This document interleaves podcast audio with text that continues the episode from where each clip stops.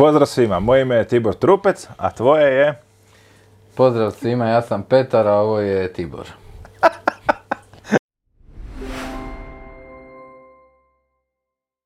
Pozdrav svima, moje ime je Tibor Trupec, a tvoje je... Ja sam Petar Bogdan. E, A vi gledate i slušate još jednu, ovaj puta specijalnu epizodu podcasta Dan za podcast. I napomena jedna, nemojte se zaboraviti subscribe-ati na, naše YouTube, na naš YouTube kanal i podcasting platforme. E, hvala, to je uvijek zaboravim Da. reći. Nikako, i onda se sjetimo onako u pola epizode. Onako, e da, nemojte zaboraviti subscribe ali da, evo. E, evo, za početak, e, dobili smo nalog, naloženje da kažemo koje su nam želje za iduću godinu. Aha, produkcija znači. Želje za iduću godinu. Joj, želja, moja želja za iduću godinu je da, da u poslovnom svijetu bude malo manje, malo manje stresno, da nam dođe još dosta novih gostiju, da se završe svi ratovi koji su u tijeku, da inflacija padne na nulu. I to je to. Super, ja Da, i, da, I da imam više vremena za igrat plejku. Evo, to je to. s tim se slažem, to je uvijek ovo je veliki plus. Ovaj, evo ja ne, nemam neku, nekih posebnih želja za iduću godinu, osim toga da e, dovedemo još puno zanimljivih gostiju kakvi su bili i ove godine, dotaknut ćemo se toga malo kasnije. I da, ovaj dio što se tiče posla, naravno da e, naši timovi u kontri nastave rast, e, kao što do sada jesu, da dobijemo puno novih zanimljivih projekata i da je Pero čim manje u uredu. Da. I da Aneta izdrži ovaj, slušat ove, ove naše... Verbalne dijareje. Da, da, ne znam kako bi to nazvao. Da, evo. Što se tiče ciljeva za podcast u 2024. koji su nam ciljevi? Pa cilj, cilj je u stvari dati publici dalje vrijednost kroz ra- zanimljive sugovornike. Ovaj, i, i to je to, kao nekako, Kao što smo i do sada radili, da. E, Rekao bi Tomislav Krajičić, no bullshit. no bullshit pristup.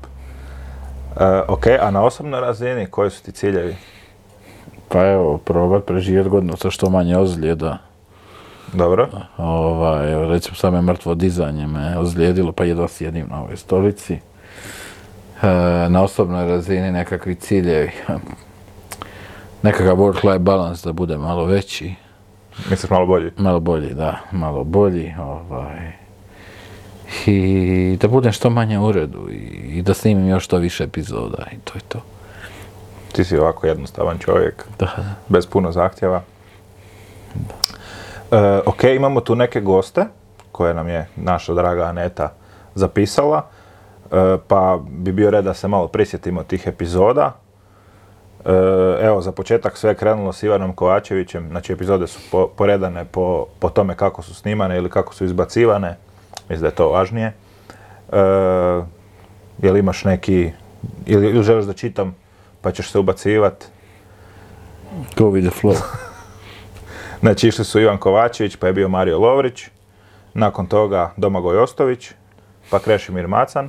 Da, Ivan je bio super gost.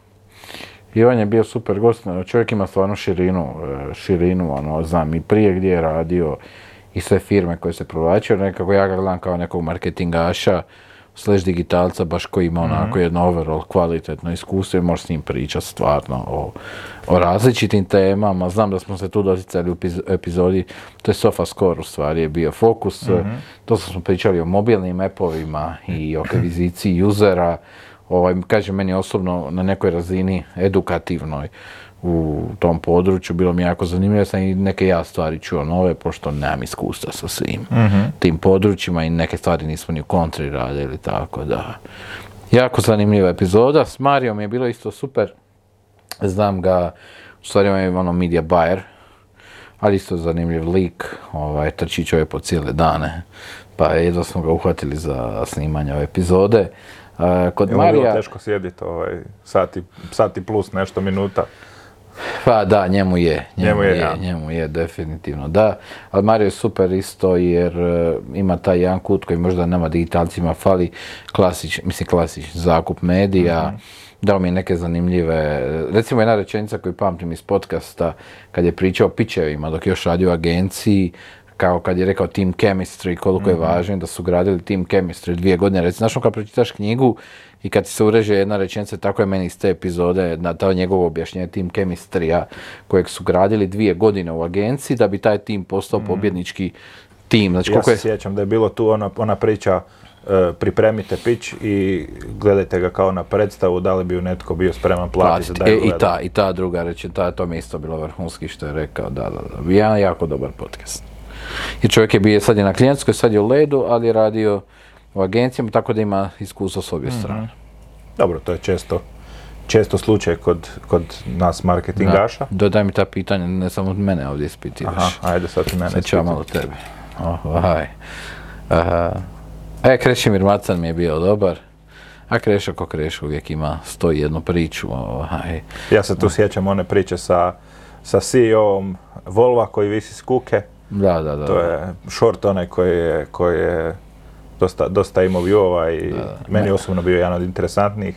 Meni je bilo fascinantno kad je rekao da je bio Tuđmanov savjetnik, to mi je bilo ono, WTF jebote, ono, znaš, ono, kaj je to bilo, znaš, ono, i to sam, mi smo bili još u školi, ovaj, osnovnoj, dok je čovjek radio već na takvim pozicijama, ali jedno jako zanimljivo iskustvo, ono, i kroz državnu upravu do, ono, do privatnog sektora, on je privatnik danas tako da, vlasnik agencije, jel?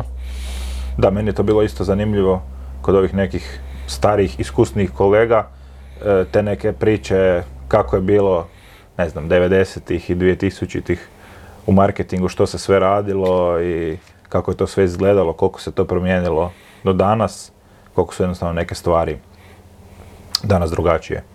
To bolje ili lošije? Pa teško je reći, to sam ja i njih pitao, da li je sad danas bolje ili lošije, niko ne želi dati konkretan odgovor, jednostavno je drugačije. Neke stvari su bolje, neke su lošije.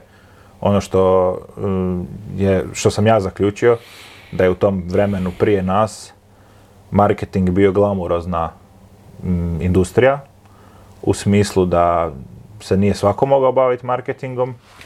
Prva stvar, druga stvar, em, više se možda ulagalo, više je bilo novca za neke klasičnije stvari.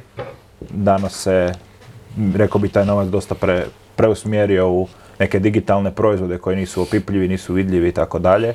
Jednostavno od nekud se to moralo preliti. Jednostavno drugačije, ne bih rekao da je nešto Da. bolje ili lošije. Bio mi je u podcastu i Davor Simičić, a, varionica piva, odlična epizoda.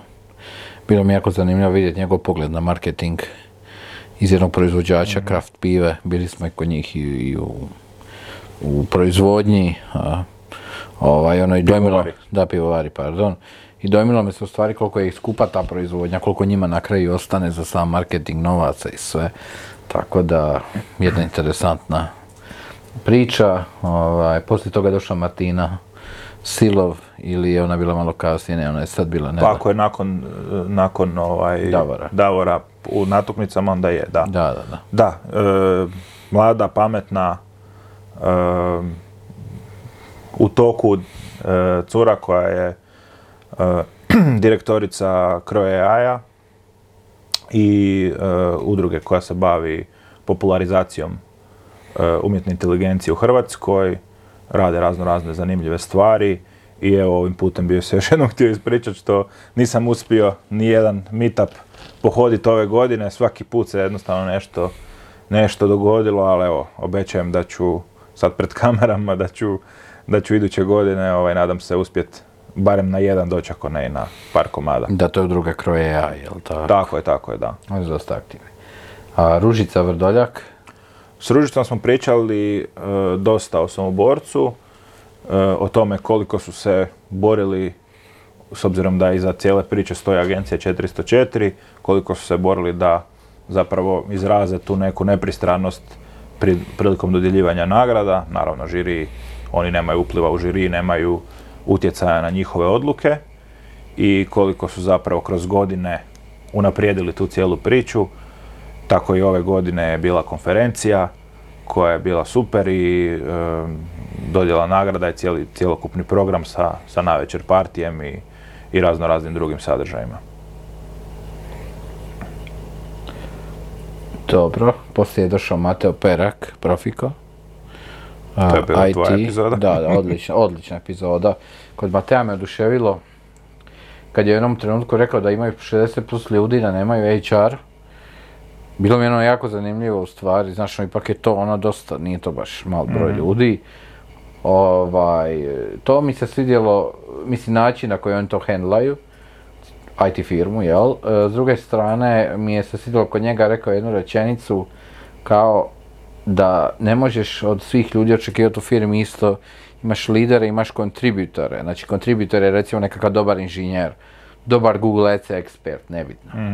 A lider je osoba koja vodi, znači, on kaže da često kad kontributora dobrog premakneš ga u lidera, možda si napravio lošu stvar, izgubio si dobrog e, stručnjaka da bi bio lider i u stvari kao, kažem, evo, svi- svidjelo mi se naš na koji način i on, kao, on, i on je rekao još jednu stvar, da ako je neko u firmi 10 godina ne znači da ga ti moraš nužno promaknuti u, u lidera, možda baš treba raditi svoj posao inženjera, seniora, nebitno, u kojem je najbolji, znači, on, to mi je, znači, ja sam uvijek mislio kako je neko dugo u firmi, isto, znaš, pa treba ga Da, progurat, to, je- to je vječna dilema. Ja sam isto baš nekoliko knjiga o tome pročitao i, i kad gledamo poziciju kreativnog direktora, to su najčešće art direktori ili copywriteri koji postanu kreativni direktori i zapravo je tu ta kvaka 22 e, di ljudi postanu iz, iz makera, to se u, u ovom poslu zove maker, e, zovu lideri, menadžeri ili kako god, i onda zapravo gube tu svoju makersku e, funkciju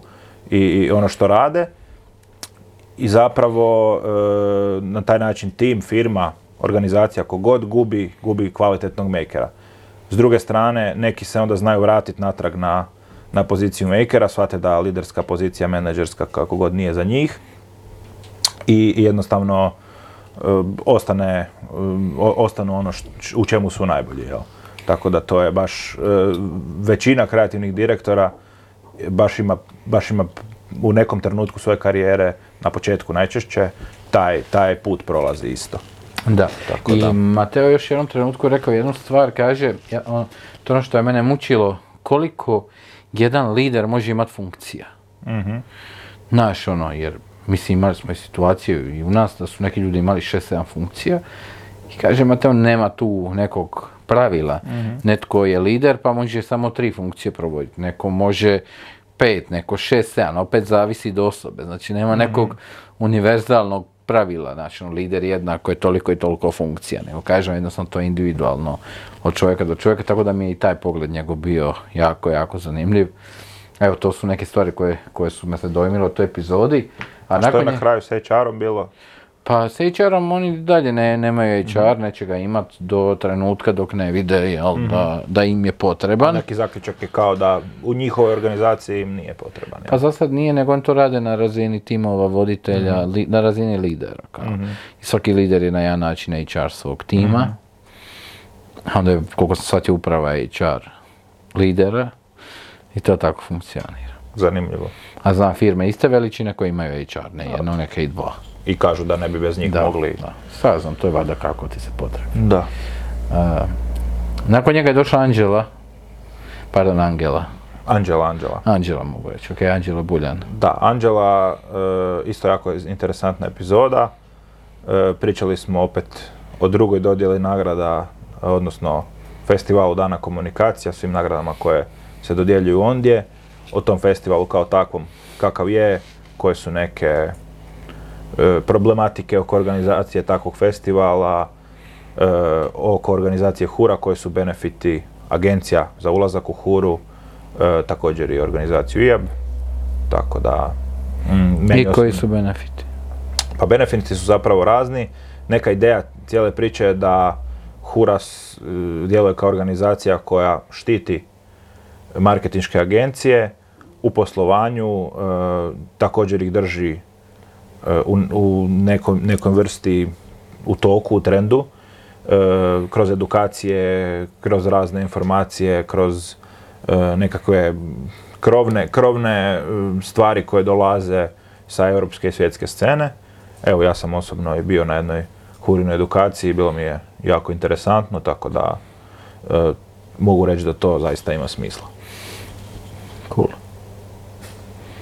Ja sam bio isto na ovom eventu. Na koji su bili voditelji agencija, direktori, članovi, upravo šta ja znam. U Rovinju bilo ok, bilo zanimljivo, mislim, ono, velika organizacija ima perspektivu, ali treba još poraditi na nekim stvarima iznutra, ali to je sve klasika koji za svaku firmu, svi imamo neke izazove, ali mi je pozitivna inicijativa. A, Martina Živković je došla nakon Da, Anđele. To je bila, e, to je bio totalni twist u, u, u gostima ili gošćama, jer e, Martina Živković je vlasnica brenda Torte i to. Nju sam upoznao još davnih dana na fakultetu, kad nam je došla kao gošća na jedno predavanje i zapravo moja ideja te epizode je bila dovesti nekoga ko vjeruje u brand. Da vidimo i čujemo iz prve ruke kako to izgleda i kako to zvuči i šta to donosi. Jer mislim da često u hrvatskoj marketinškoj ili čak poslovnoj sceni se brendu ne pridaje dovoljno velika važnost i da ga se često zapostavlja e, njega i njegovu snagu. Tako da to je bila ideja i ona evo već 18 godina uspješno posluje. Sama je odlučila da ne želi širiti taj biznis puno više e, jer je htjela zadržati neki model kakav je, ali vjerujem da je mogla da je htjela. Jel?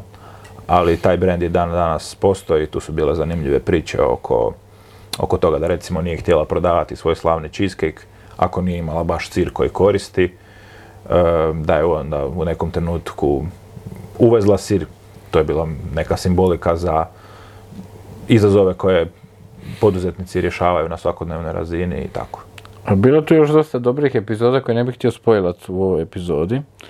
Ovaj, od, e, od Lu- Lucije, Darka, Fran, Krajačić i Ena, ali evo ja bih zamolio Anetu da nas malo brzo potezno ispita. Može. A, zažmirite oboje, nemojte se gledati. Da stavim naočale. A, pa, ne, Evo. Evo, zažmiri. Zažmiri i stavi naočale da bolje vidiš. Da, bolje vidi.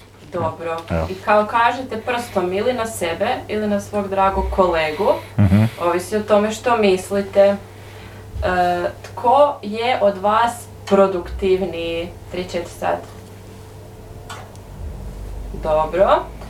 Ko misli za sebe da dovodi bolje goste? 3-4 sat. Dobro, može dalje. Opa. U redu. Onda, e, tko misli, Tibor, je li sve u redu? Je, sve u redu. Samo pitam. Šalim se, nećemo to, molim vas otvorite oči. E, što slušate i gledate u zadnje vrijeme, a to uvijek pitate svoje goste. Aha, ovako, pa evo kad dođem kod kuće u 8 sati, žena gleda ljubavi na selu ili kad već bude, i onda gledam ljubavi na selu, da. Pošteno. To je ono, jel tako, da, gdje se traže parove i to. Je, je, samo na selu. Da, da, A samo se. večeru za pet? Pa i na to nabasam, na sve te neke emisije, da. Meni to sve isto izgleda, ali dobro. Aneta je pretpostavila da ovaj, e, mi to pitamo lj- e, goste jer, jer mi želimo da neko nas to pita. ovaj, osobno gledam Masterchef sad. Pa da, nabasam i ja na tu emisiju, da, to meni sve, kad toliko ima tih šefova danas, da je to čudo. Meni je to, i obično nisam nešto bio tih kuharskih emisija jer su mi onako nekako nisu bile dosta dinamične, ali ista stvar. Dođem doma, žena gleda pa ovaj, Da, da, gledam da. i ja, ali sam, sam se navukao, zanimljivo mi je, tako da. I čitam puno knjiga, e, evo, e, baš zanimljiva stvar i poveznica. E, Anđela koju smo malo prije spomenuli je tu na, na ovoj polici vidjela Influence od Cialdinija, e, jednu sjajnu knjigu, e, nema je tu kod mene doma, e, koju sam pročitao i mogu reći da je za preporuku. Tako da, evo Anđela, pročitao sam konačno knjigu. Dobro, kad smo išli na preporukama, evo ja igram Spidermana koliko stignem, ovaj, dva. O, odličan je, preporučam, evo, stvarno. I Super Mario mi je dobar novi, tako. Dobro, dečki, u redu. A, ko je vaš dream gost? Dream Ghost. Dream gost. Uf, Dream Ghost, uf, Moram vikati na mikrofon. da. I znaš šta, ja ću samo reći da nemam, imam osjećaj kao da nismo imali situaciju, barem ja nisam, evo, a vjerujem da nisi ni ti, da nekog nismo uspjeli dovesti kog smo htjeli dovesti. Znači, ok, možda se neko nije odazvao i sve, ali opet vjerujem da nitko nije nezamjenjiv u, tu, u tom smislu, a one koje smo baš jako htjeli da dođu su već došli, ali Da. to naravno ne znači da nemamo ideja za iduću godinu i da nemamo ono, uvijek su tu neke nove teme, nešto je aktualno, nešto se priča, ono što je meni osobno žao malo za što se tiče ove godine, e, što sam sa malo brendova generalno imao prilike pričati, više sa ljudima iz struke, tako da volio bi evo ovim putem apel na marketing menadžere i marketing direktore da se, da se okuraže doći, nije strašno, neki su već preživjeli i, i bilo im je super iskustvo, tako da, I podignemo vam malo influence, znači, da, šeramo, lajkamo i inboxa, komentiramo. inboxa, da. Kako hoćete da vam složim e, setup za iduću godinu? Jel ste možda zapeli za one velike mikrofone, jel hoćete imati stol ko da vodite vijesti? Jel može to tako ili imate nekakve želje za naš mali studio? Pa da, meni čak je okej da to bude prikačen nekakav mikrofon i da stoji ovaj. Da, meni je to ovaj, Da ga nogom mogu ovaj. Da, Meni je to super, ovaj, meni su uvijek ti mikrofoni bili, bili baš, baš fora, jako mi se sviđaju. da. A sad ćemo vidjeti ovaj, šta, šta bude u planu i, i šta bude izvedivo, jel, s obzirom na, s obzirom na setup prostorije i svega. Da. Evo, baš sam danas imao zanimljiv feedback. E, kaže, ja kad sam došao tu kod vas u prostoriju, mislio sam da je to ogromno, znaš. I onda kad sam došao kao, ono, ima dovoljno prostora i sve stoje, ali nije to tako veliko kako izgleda. To mi je rekao isto još jedan uh, čovjek koji nije bio gost, nego je rekao Da, sam da. mislio to već. Da, da, go- čovjek koji nije gost Da. pričam, da, da. Tako da, ovaj, možda isti. ovaj, tako da, dobar, dobro je postavljen setup u ovim okvirima što se tiče kadriranja i ostaloga, tako da, Da, bravo e, Aneta. Pitanje, da, bravo Aneta, sve si nam omogućila. Objasnite gledateljima kako izgleda proces, koliko vam treba da ono, nagovorite nekoga da dođe, kak ispada jedna epizoda koliko traje, što je sve potrebno za nju. Da, mislim, ja bi to pitanje pitao Anetu, ali ako nema tko, onda mogu ja ukratko. Mhm. Pa dobro, za doći do gosta, kako se javimo? Pa ne znam, e, upa- Upadate u. Sad sam se sjetio. Sad sam se sjetio. Kako je Petar na, na Weekend Media Festival ove godine Da, našao da. pet gosti u, u dva Da, sata. Znate kako nađete, znači malo popijete malo više i jednostavno ono, tu je puno stručnjaka iz različitih područja i upadate i pitate ljude žele li biti u vašem podcastu, samo znate što je problem, vidite nekakve brojeve u mobitelu, vidite da ste slali poruke, ne znate kome ste točno slali, s kim ste što dogovorili, onda sam morao pitati Tibore, sam sjeća s kim sam sve dogovorio snimanje. Šalim se, evo to, ali to je stvarno, evo, istinita priča s ovogodišnjeg Weekend Media Festivala. I onda kao on nazove, e ko je to? Ti si mene nazvao kao, šta ko je to? Ko si ti?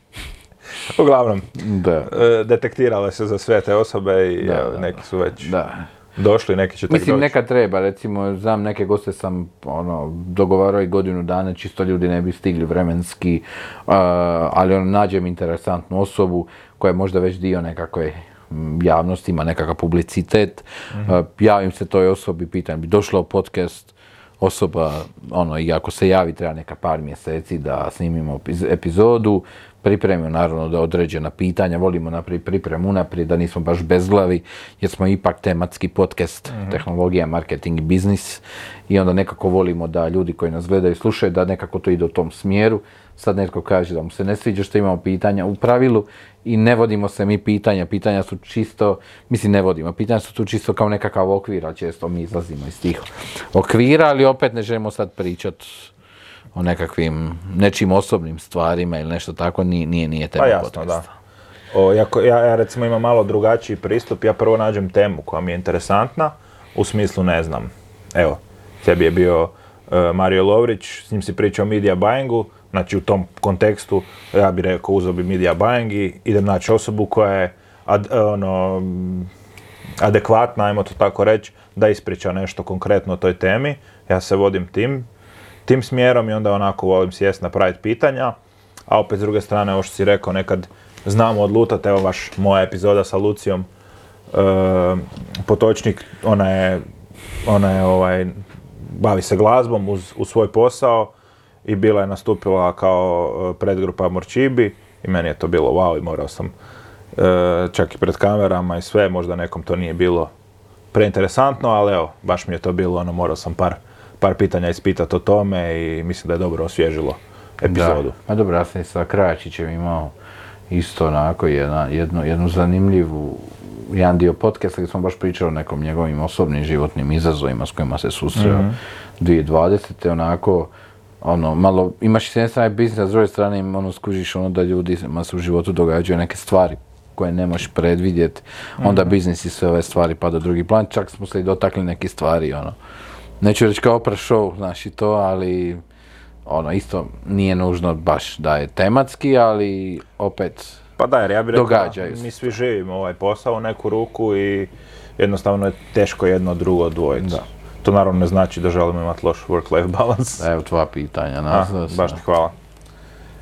Evo još imam mislim da dva pitanja, dakle od 1 do 10 e, odrediti kvalitetu 2023. iz privatne sfere, također i iz poslovne. Dakle, samo brojku. Neovisno od podcasta. Ne, praćamo vas. Pa evo, poslovna je 8, 8 od 10, a privatna bi bila 8 da nisam sad ozlijedio leđa na mrtvom dizajnu, pa što pa tako da je 7, evo. E, poslovna 7, jer mislim da uvijek može bolje ima uvijek prostora za napredak. E, mislim da je drugi dio godine, ako se tako može reći, puno bolji od prvog. A s druge strane, e, privatno e, bi čak e, rekao 8 ili 9, zato što sam uspio konačno nakon 5 i plus godina čekanja riješiti operaciju koljena, to mi je bio veliki strah i evo, to sam Mm. preživio. I druga stvar, e, uspio sam skinut 12-13 kila, što je bio veliki podvig za mene. Tako da sad nakon ovog božićnog prežderavanja ovaj, nastavljam opet. Sad Iz mijenjamo početka. materijale sa mršavim Tiborom. Hvala. Da. Sad, sad ovaj, tra- tražio sam da, da stave novu sliku, da, da, se- da ode u zaborav. Ovo je silueta, tu, tu se ne vidi, tako da ovaj, nisam još gotov, tako da ne mislite da sam zadovoljan sa ovim stanjem, ali napredak je vidljiv i očit i, i, i ide, ide u, u dobrom smjeru. Tibore, povedi nas. Tako da, ovaj, Kako ćete provesti novu, najklasičnije pitanje i nakon toga vas molim prekrasan outro. mhm. E, kako ćemo, pro- e, novu, aha, novu godinu. Pa plan mi je, ono, krevet, e, junk food, ono, igrice i to je to. skromno u krugu obitelji. Da, da. E, nemam pojma, iskreno, zato što moja draga radi za novu godinu, tako da... Šta je tu je, vidjet ćemo, nešto ćemo, nešto ćemo smisliti još. Ovaj, e, by the way, kad sam te bio pitao jedno pitanje, bio sam te krivo pitao, pa, ali mi je to super pitanje za kraj.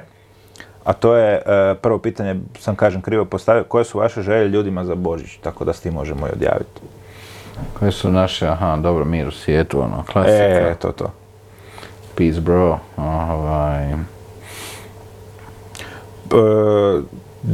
to definitivno, ovo što je Petar rekao, da se, da se riješe te stvari koje se trenutno događaju u svijetu, koje su problematične e, i svakako da ljudi porade na svojem mentalnom zdravlju, da. e, da ne zaborave raditi na sebi i da ne zaborave em, kako da kažem, dat svoje vrijeme i, i pažnju ljudima do kojih im je stalo.